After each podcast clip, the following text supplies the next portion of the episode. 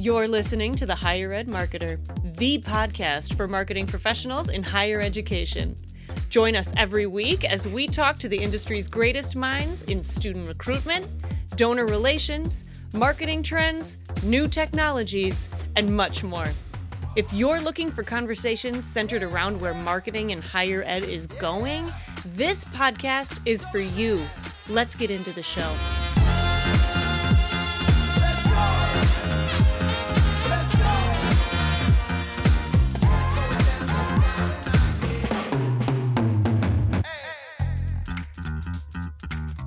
Thank you for tuning in to the Higher Ed Marketer podcast. My name is Troy Singer, and I'm along with my friend and co host Bart Caylor. And today we're honored to have Brad Entwistle. He's the founding partner at imageseven on the podcast. Brad is currently marketing to the students and parents of who higher ed will be marketing to over the next couple of years, which is Generation Alpha. And we thought that Brad could give us a glimpse into what best practices are for marketing to these types of individuals. Yeah, I think that it's really uh, interesting. I've known Brad for a long time. I've had a lot of respect for the work that they do. They, they have a magazine called The School Marketer, and it's an Australian magazine. I mean, Brad works uh, and lives in Australia. And so a lot of what you're hearing is how it's working in Australia. But I think what's really interesting is that they're still marketing to that generation, the, the alphas and the millennial parents that that's going to be the the case for all of us as higher ed marketers here in the states in the next couple years. And so i think it, he brings a lot of really good perspectives. I've always learned a lot from he and his team. They do outstanding work both branding and and marketing. And so having him on the show seemed like a really good idea. I don't want you to he talks a lot about k-12 but i want you to think about him saying that so that you can get ready for what's going to happen in the next five, ten years in the way that you're marketing to that same audience and remember, I mean, even though it's if it's Australia, we had Mark McCrindle in one of the early episodes. He's the he was he coined the term Generation Alpha. He's from uh, Sydney, Australia. We had him on the podcast to talk about you know the traits of Generation Alpha and thinking about that as we get ready to start marketing to them. And keep in mind, Generation Alpha are sophomores right now. And so that's going to change considerably in the next couple years. They they might even already be on some of your lists, and so they have a whole different perspective on education. Their parents have a different perspective than you might be used to, and so Brad brings a lot of really good insights to that. Yes, he does. And here's our conversation with Brad Entwistle.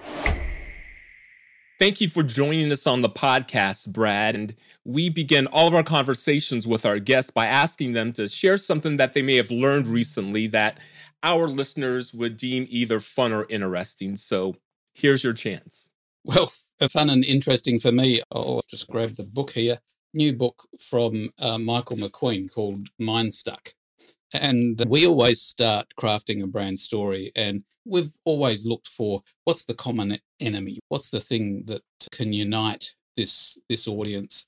And uh, you know, in schools, as in uh, K to 12 schools we're talking about, usually you can look into the founder, the founding story. What was the main purpose of it getting set up? And Michael, in his book, revealed to me that Pepsi people, of which I'm one, Pepsi people identify themselves not only as drinkers of Pepsi, but as non-drinkers of Coke. and I, I thought that well, well, it was really interesting. And what if we could harness that sort of commitment in education marketing? That was a mic I'm, drop. I'm right a Diet there. Coke. I'm going to let it go. I'm Oh. a Diet Coke drinker, but But can we continue? Bart, we that's ask these questions not to debate, but to have our guests share something that's fun or interesting. So Oh, fair enough. Don't don't turn it into a debate. And before you do, I'm going to let everyone know that we're speaking with Brad Entwistle. He's the founding partner at imageseven. And you may have picked up by his accent that he is Australian. So, if you would, before we get started with our topic, let everyone know a little bit about the company and what you do and who you market to.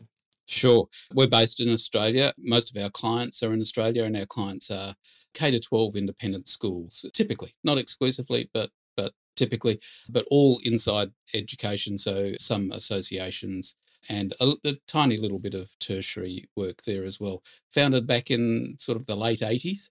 So we've got uh, a few years under our belt and we love what we do. And we're a team where I founded the firm in Perth, which is on the west coast, but I'm speaking to you today from Sydney on the east coast, where I've been for a decade now. I've heard those two cities compared to how our cities on the coast, New York on one side and LA on the other side. Would that be a good comparison?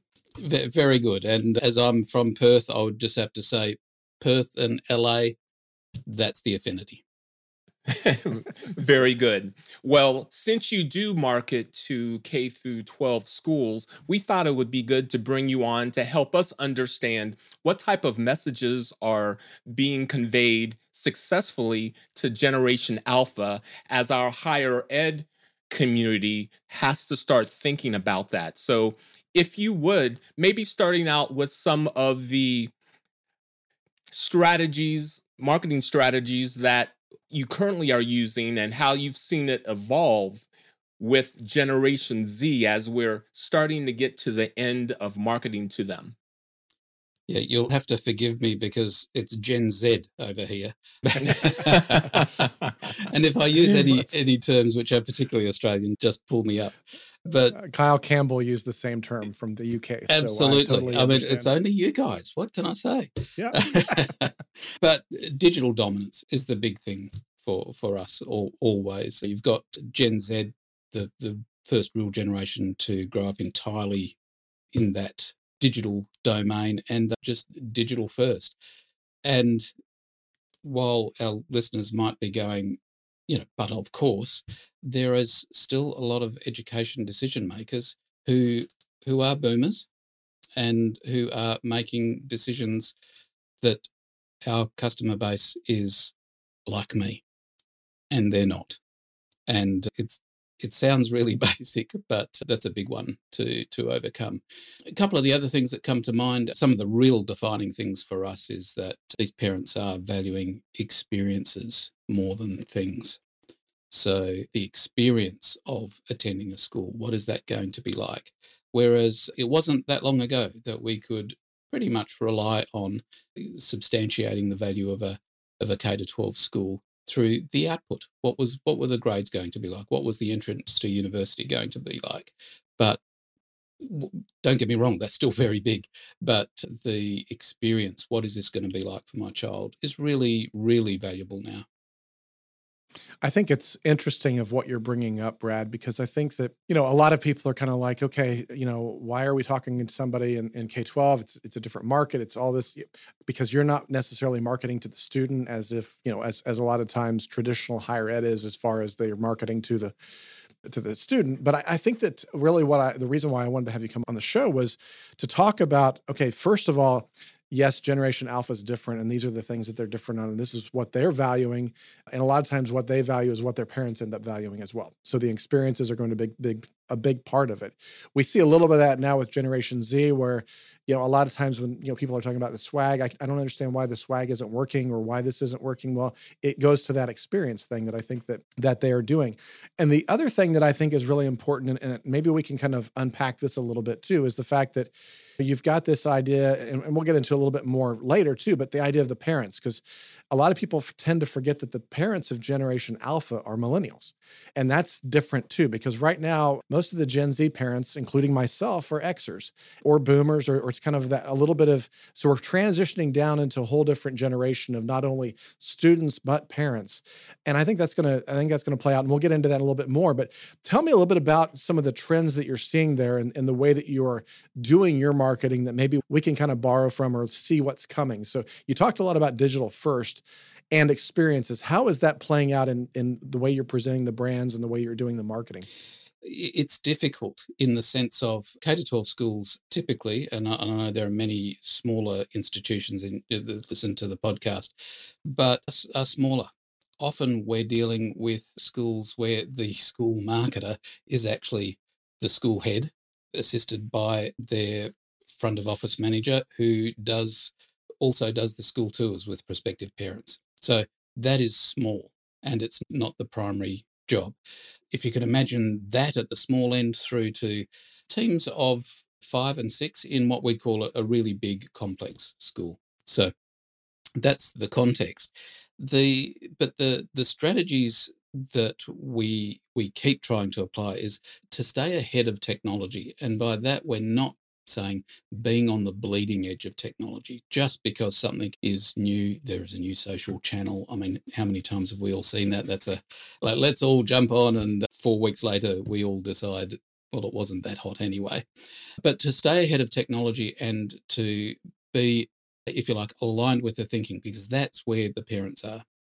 That that's where they they are natively even even if we're not. The other things are short form content of any description it is it's short form. I can't remember the the last time that in a prospective sense we we got a parent to to read 1500 words. That's just that's really long form now.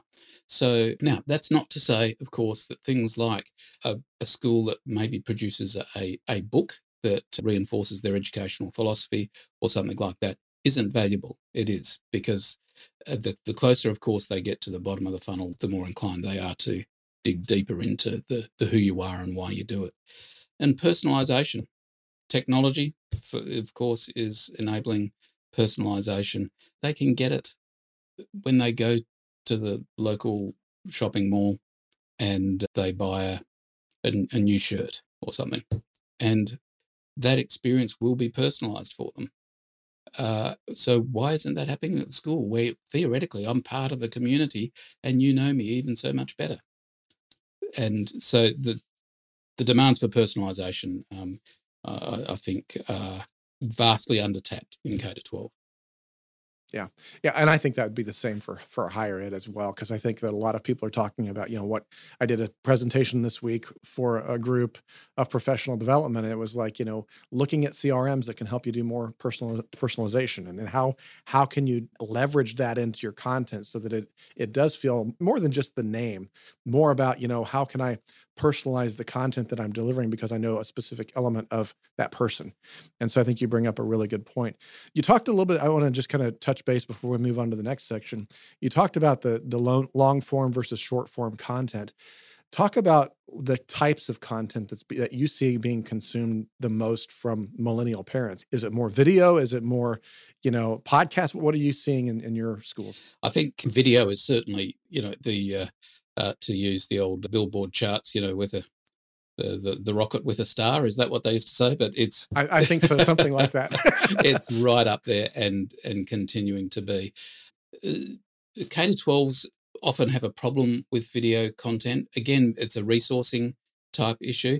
You, you don't have as many people, so you don't have as many people around who are uh, naturally inclined or in, in the production uh, of content but the stories are thick on the ground. We, we often talk about it uh, pulling a line from you know Top Gun, but you know they are story-rich environments.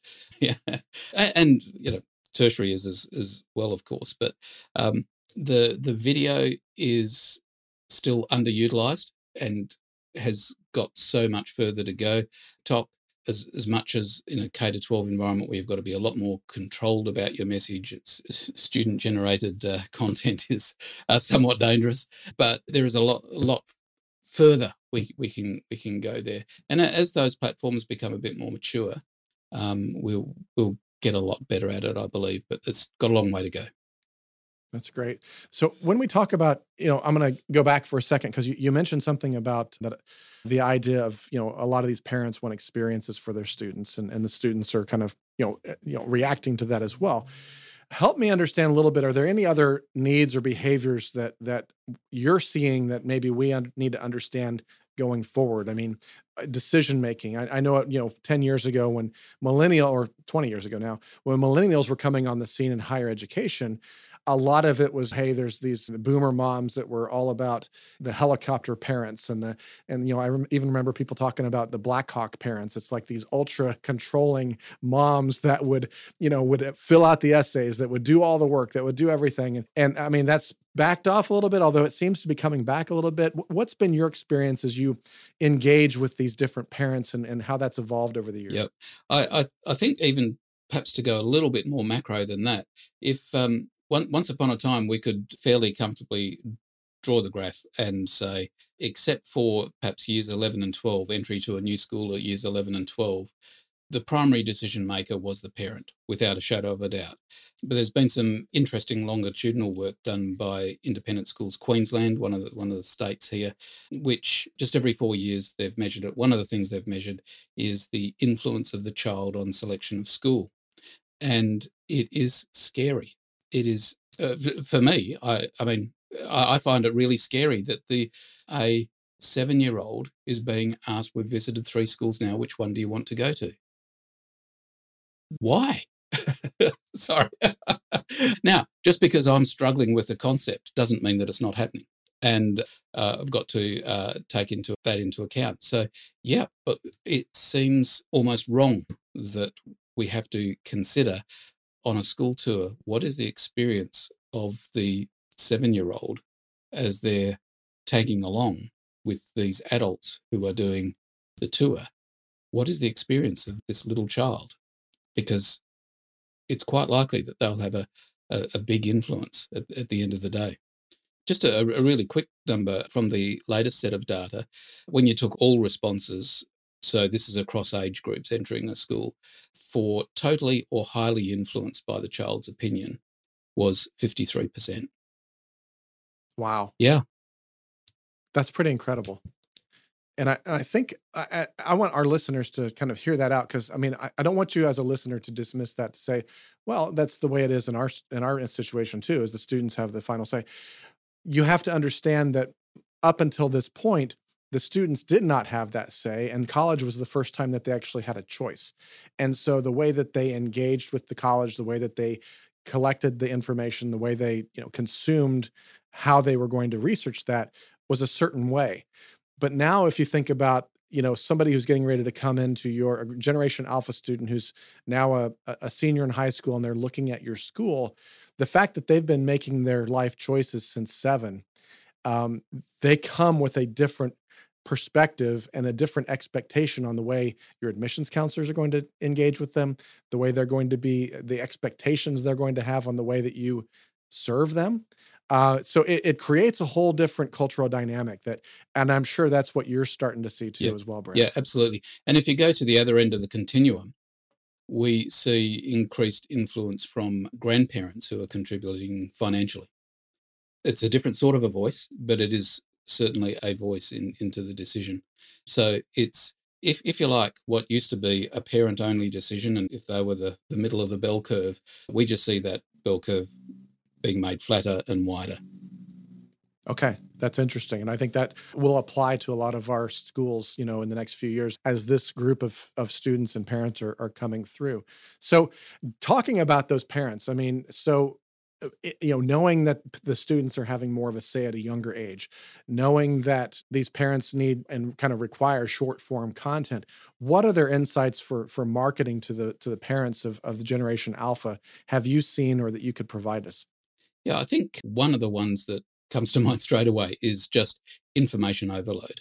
There is the challenge of capturing attention and trust, uh, which obviously you have to have. Uh, you know, it's uh, it's it's the beginning, it's the top of the funnel, but there is so much noise, and it is so easy just to be adding to the noise, and you just become part of the cacophony and it's a, we're not adding. We think we're adding by shoving more noise into the marketplace, and we're not cutting through. So that that that's a challenge.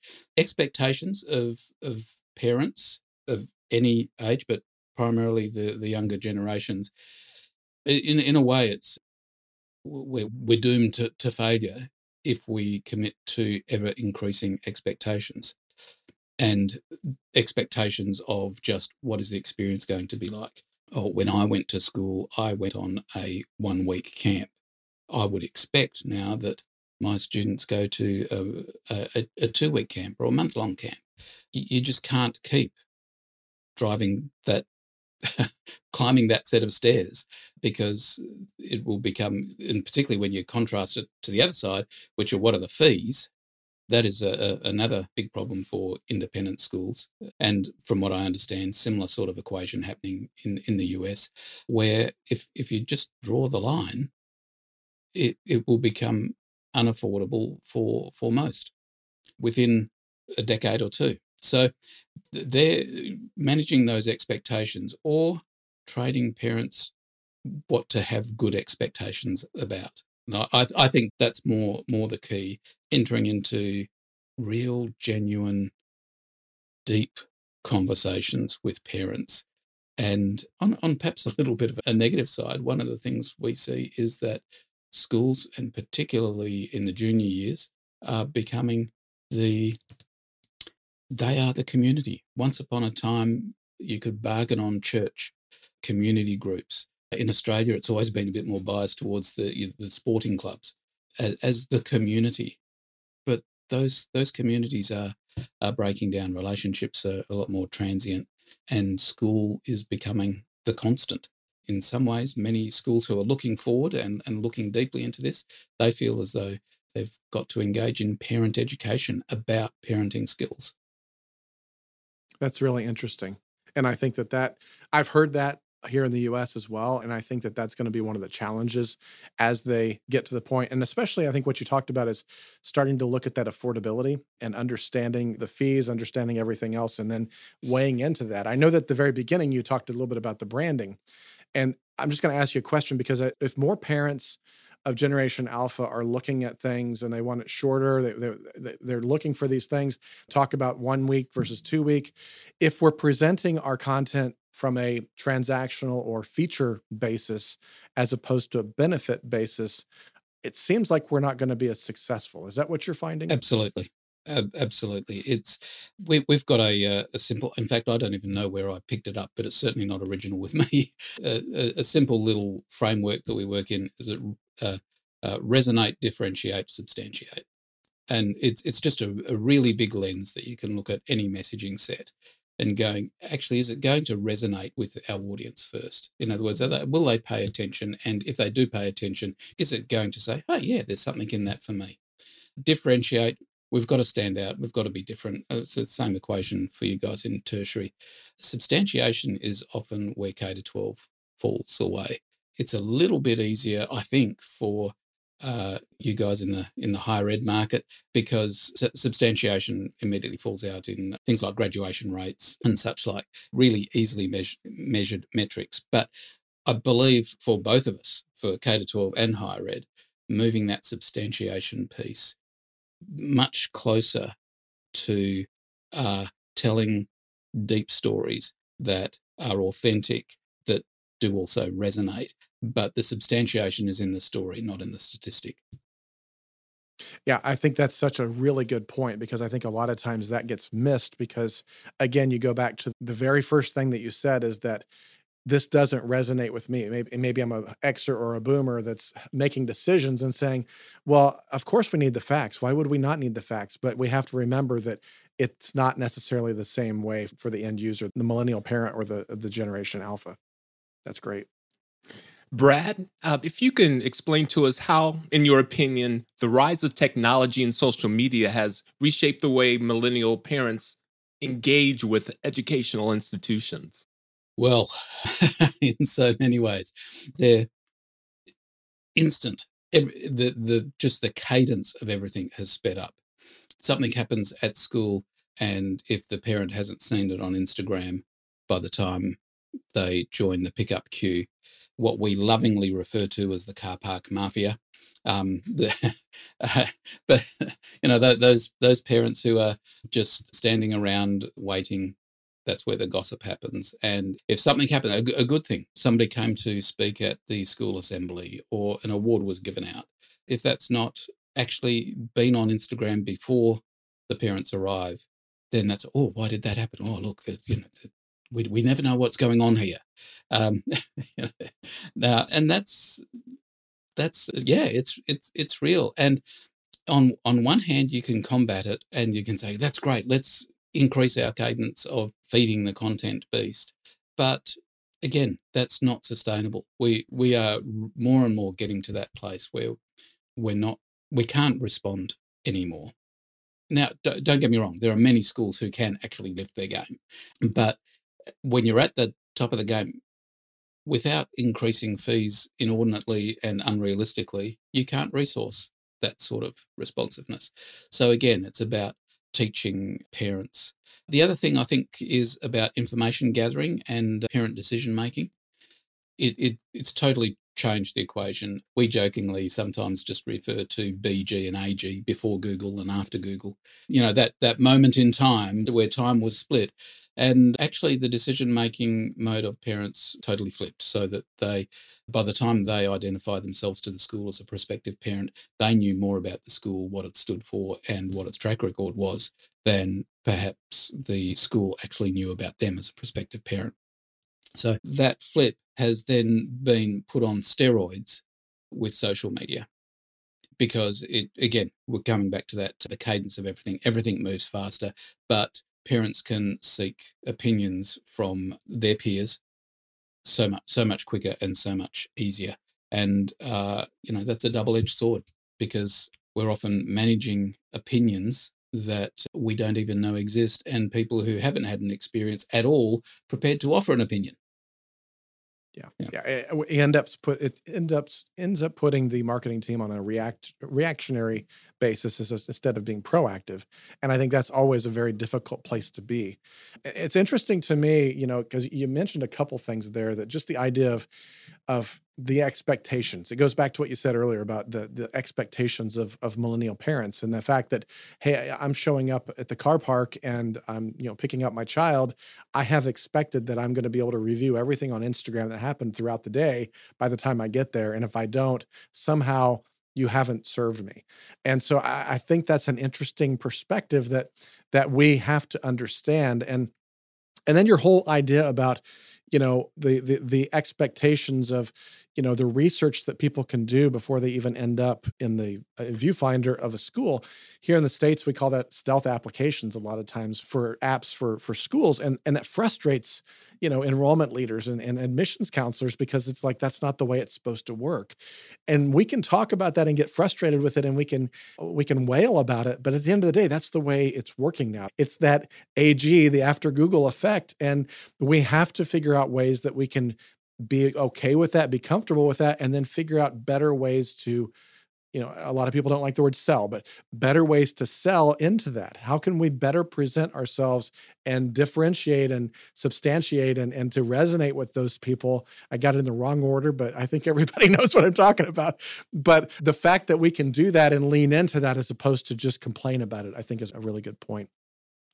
So, how do you, I mean, as you kind of start looking at all these different things, I mean, you, you kind of gave us a little bit of tips, but just like any last tips that we need to think about as far as adjusting those marketing strategies, especially the social media, especially the, the way that we present this content how do you kind of adjust those strategies with this with millennial values especially? We talked a little bit about their expectations but there's some values that underscore all of that as well. Yeah there's one of the things uh, i think particularly for k to 12 because of those resource limitations while the what the expectations of the the parents might be uh, be on every social channel you should be on twitter x facebook insta tiktok and the list goes on. You don't have the resources. So, just to be really clear, choose where you're going to be and do it well. That it, it's it's really simple. It's, it's, I wouldn't even call that a digital strategy. It's just a, just plain old good. Choose the two. And for all of our studies, we've in the past studies, which well, actually global studies of the use of social media in in K to 12s in Australia, US, UK, and Facebook and Insta are still far and away. You know, there's a big drop off after that. So if you've got limited resources, choose that's where you're going to be. And the the answer is when you get a grumbly parent that just says, "Oh, you're not on TikTok. I use TikTok," and you say, "Well, that that's great, but you'll appreciate we want to put our resources into the classrooms, into the students, and we just can't devote that resource." It's a, when but what we find this is I'm, I'm going a little bit off the technology here but we often find when consulting with K to 12 schools that that scenario that I've just given you causes them great angst because it's happening all the time. And we say, almost like pull out the notepad, let's scribble a little note. And so I just wrote a policy, and the policy says we're going to use Facebook and Insta And now you have a policy and you can refer to that policy. And a policy is just a decision made in advance. And then they can they've got the line that just says, sorry, it's not our policy because we, we've got limited resources and we're going to use them well. And the, the weight lifts off their shoulders.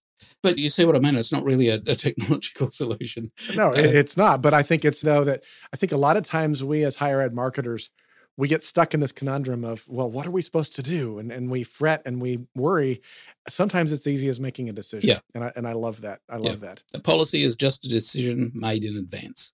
I like to change the subject into fostering courageous leadership, especially with all the changes that our higher ed leaders are facing. And I would also like to say some of these leaders, or most of these leaders, are uh, boomers and Gen Xers. So, Brad would like to know, you know, how can, in your opinion, education leaders turn the challenge of the upcoming enrollment cliff, also all the changes that are coming in the AI sphere, into an opportunity for innovation and growth for their institutions? Yeah, with the enrollment cliff, that's not something we're experiencing in K 12 in Australia, anywhere near the level of what I understand it's happening in higher ed in the US. Um, but uh, there, there is a quote that, well, years ago when I first heard it, heard it, it was I've written it down here so I can get it right. General Eric Shinseki. There you go. He he was your uh, chief of staff of the army at one stage. Okay. But he said, if you don't like change, you're going to like irrelevance even less. Uh, now, to me, that applies as much to us and our work in K 12 schools in Australia as it does to higher ed in the US. So for me, that's a primary motivating factor, if you like. How do we do what we do? Just because there's going to be less prospective students in, in the pipeline available in the universe for you to enroll at your institution doesn't mean that you have to have fewer students. It might mean that you have to increase market share, but it doesn't mean that you have to have less students. Indeed, it could be that it's a good thing to have less students, but not to get panicked about the enrollment cliff, but the simple fact does end up as if you don't adjust, try new approaches, test things. Sorry, I forgot who it was. One of your guests recently mentioned they they went and renamed a course and that had great benefit. That's a perfect example to me of actually just being prepared to change, prepared to pivot, not do things the way we've always done, being nimble in the offering. And if we're nimble in the offering and embrace change, then we've got a, a good chance of actually serving our institutions well by preparing them for the for the enrollment cliff. So face what's happening. We know what's happening. We're talking about it. Uh, you know, we've all been reading about it for years now. Uh, it's real. It's happening. So no excuse for continuing to do the same things the way they've always done them and expecting a different result. I'll, I'll get off my soapbox yeah. now. no, I appreciate that because I'm usually the one on the soapbox on this type of thing as well. And I think that you bring up some really good points there. I mean, I think it was Shane Baglini, if anybody wants to go back and listen to that episode, who talked about renaming the courses. But I think it's that idea of looking at what you can do. I mean, I think so many times we're, we're, as humans, we're used to just kind of throwing up our hands and and saying, "Oh, woe is me! I, I can't do anything about this," and we end up digging ourselves a bigger hole than filling it. And I think it goes back to the basics of marketing. It goes back to the you know the four P's, and we talk about that a lot in our marketing. But it comes down to those basics and making decisions. Going back to what you said about the policies on Post-it, making decisions, being willing to make the decisions, and being willing to deal with what the decision has. And I think that's what I'm most fearful in the next few years is that the amount of change that's happening is going to slow people down from making decisions and it's going to it's going to take away a lot of their confidence and i think that's where if we can kind of gird ourselves up for that i think we're going to be uh, in a better place i heard somebody recently talk about you know if if you aren't willing and it goes back to your your quote of the army general the joint chiefs of staff or whatever if you're not willing to make these decisions you're either going to merge or purge that's going to happen. You're either going to, you know, unfortunately, your school is going to close or it's going to be merged into somebody else. And it's at that level of alarm that I think that we've got to be willing to make these decisions. And that enrollment cliff is just one of those things. But even as you look at the the impact on on higher ed and, and all education with AI, I mean, what are you seeing and, and kind of what's happening there in Australia with the use of AI. Here in the States, a lot of people are either leaning well into it or they're getting panicked. And again, it's it's another change element that's happening. So, you know, what what are you what are you sensing mm-hmm. there? For once, we can probably say that Australia is experiencing AI at the same at the same rate as everybody else because we, have got a, a, rule of thumb and this is one of the reasons i enjoy our relationship bart is because i can look to you i can see what the higher ed market is doing in the, the us and i know in my usual rule of thumb is about five to seven years a lot of those same principles are going to flow through to the uh, more well resourced independent schools in the K to 12 space. Now, over time, that, that gap has been getting shorter and shorter and shorter. And I'm happy to say that with AI, we're all experiencing it together. So, the having said that, my sense is that school marketers, as in K to 12 school marketers, are going to be slower on the uptake than what higher ed will be. Again, mostly just because of resources.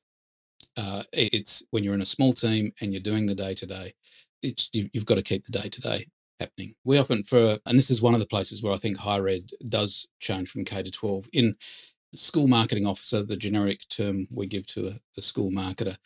Typically, it's an 80 20 type role split. Only 20% is actually marketing for enrollment inquiries.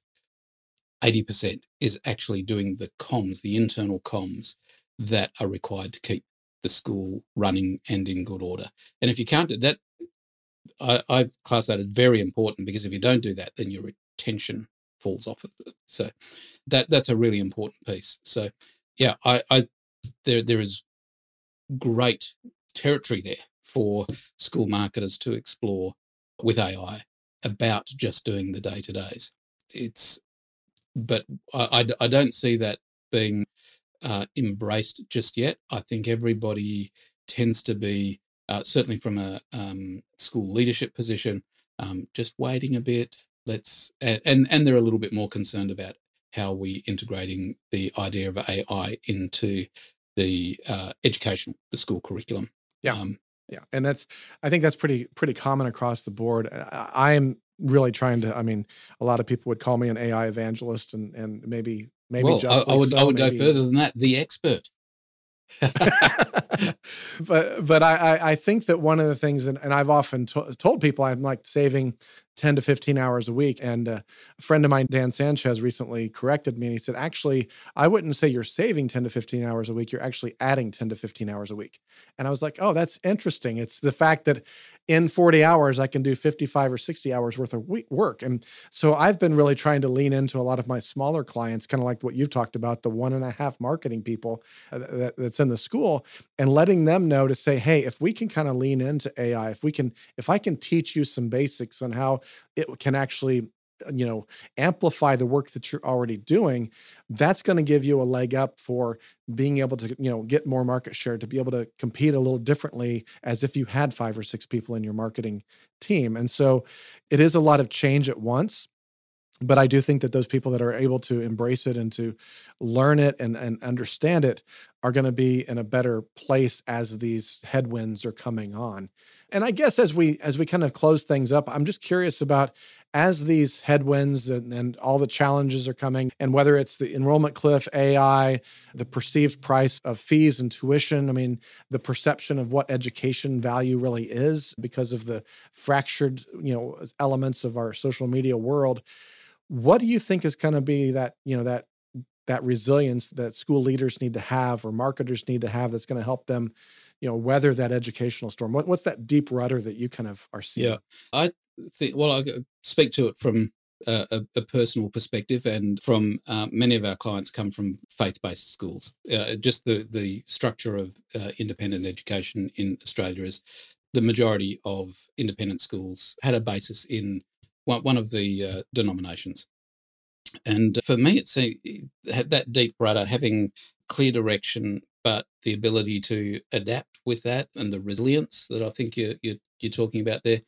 Uh, for for me, they, they have this common element in my faith. It becomes that's the that's the anchor or the the deep rudder, the the, the solid foundation, and, and without trying to get too you know cutesy about it, but that's the point where you can always point back to. I mean, people talk about the true north, but that's the point where you can go back to. So, you know, it serves as a an ethical and a, and a moral compass for for me, and particularly in a in an Australian context. Doesn't mean it's not about forcing beliefs on others. It's uh, but hopefully my team at imageseven, our clients, suppliers, and all, all the people we interact with, they get to see a, a slice of that. It they they can see, yes, there's the callback for Brad, which has then been embedded in imageseven, and that's the way we do things. Again, not not all the team at imageseven share my faith, but we work in the same way. So there's all those callbacks there. So I'd be suggesting the school leaders, particularly in the marketing space, again, Simon Sinek, find out what's your why. Actually, identify it and then know what it means. Work out what the parameters of that are. What does it mean that you will do? But most importantly, what does it mean that you won't do? Yeah, yeah, I really appreciate that, and I appreciate the vulnerability. I, you and I share the same why, and I think a lot of the listeners to the podcast know that about me, and and I'm pretty open about that. But I think that it, you're right. I think that as marketers, as school leaders, we've got to identify what that why is for our school, and be able to articulate it well for that resonance, for the differentiation, and for the you know for the substantiation of everything we're doing. So, really, really appreciate you sharing that, Brad, and it means a lot to me. Thank you. Brad, is there a final thought or idea that you can offer that once heard by a listener could be quickly implemented at their institution? I, I think where we are uh, at the end of calendar year 2023, which for for us uh, on in another hemisphere is actually the end of the the school year uh, as well, is get on top of AI. It's uh, there, there is going to be no other trend in the immediate future that tops what AI's impact will be. And if you haven't dipped your toe in, haven't understood how it works, then it's really easy. Just download and start playing. In fact, you don't even have to download, just browse to the open up a free account. And I, I know, but I'm I'm sort of you know preaching preaching your gospel here, but it's big, and it it's it's big and it's going to happen in this compressed time frame. And uh, a podcast that I was listening to a while back just said, just remember, this is the dumbest AI is ever going to be. And I thought that is is profound. And if we're not across it, then we've got no hope of making good decisions about it. So we need to learn about it. Even if you don't like using it in your in your day to day. I think you will. I think you'll find all sorts of wonderful ways just to use it for personal productivity. But to actually just do some learn just by experimenting and listen listen to some of Bart's good words on how to, how to start interacting with it. I agree with that last statement. He's leading a lot of us into this path of embracing AI. I know I'm a better marketer because of it. So thank you, Bart. If I can just offer one other thought, is that for all of our talk, the labels Gen Z, Gen Y, Millennials is really, really useful. Use it as a tool. Don't actually get bound up by it because all of this is happening in, in waves and the waves are overlapping. Just because there is a few bullet points that says short form is better for this audience that that's true, but you've still got a mix of others in there as well. So treat it as a guide. Thank you, Brad, and I definitely agree. We've been listening and speaking with Brad Entwistle of imageseven. He's been marketing on behalf of educators to students and their parents for a number of years. If you would, Brad, please share your contact information for those who would like to contact you after listening to this episode. Sure. The easiest way is the website, which is imageseven.com.au. Got to remember the .au. It It makes all the difference in finding us. Thank you, Brad. Bart, what are your final thoughts? Well, first of all, I, I just want to tell Brad, thank you so much for being on the podcast. This has been long in coming. Brad and I met on LinkedIn maybe 10 years ago. And I think a lot of people who know me know that I'm all about relationships you know, Brad and I have never met face to face. And we've had phone calls usually at the early part of the US hours or the late part of the US hours to try to coordinate, you know, right now as we're talking to to Brad, it's uh, you know, it's it's 6 p.m. Eastern time and he's just getting his day started in, in Australia a day later than we are. So it's always been fun to kind of uh, get to know Brad and I've always had a great deal of respect for what he's doing in marketing space and uh, and I've had a chance to be on the podcast of, of imageseven. And so they've got some great resources. So I would really encourage you to go take a listen to their podcast. They've always inspired me in the way they've done their podcast. And so it's been just a real treat for me to have Brad on the podcast today. And uh, so grateful for your friendship and looking forward to staying in touch. Likewise. Thank you. Thanks, Troy. The Higher Ed Marketer podcast is sponsored by Caylor Solutions, an education marketing and branding agency, and by Ring Digital providing direct mail for digital by accurately serving ads directly to the handheld and household devices of your inquiries on your direct mail list within your enrollment funnel. Grateful to our wonderful producer, Rob Conlon, and his team at Westport Studios. My name is Troy Singer. On behalf of my co host, Bart Caylor, we thank you for joining us.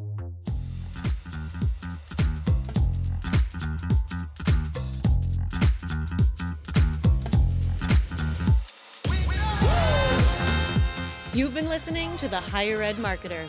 To ensure that you never miss an episode, subscribe to the show in your favorite podcast player. The Higher Ed Marketer is a production of Caylor Solutions and Ring Digital in partnership with Westport Studios. Views and opinions expressed by guests on the Higher Ed Marketer are their own and may not reflect the views and opinions of their organization. Know someone who's a mover and a shaker in higher ed marketing? Visit www.higheredmarketerpodcast.com and click on our Contact Us page.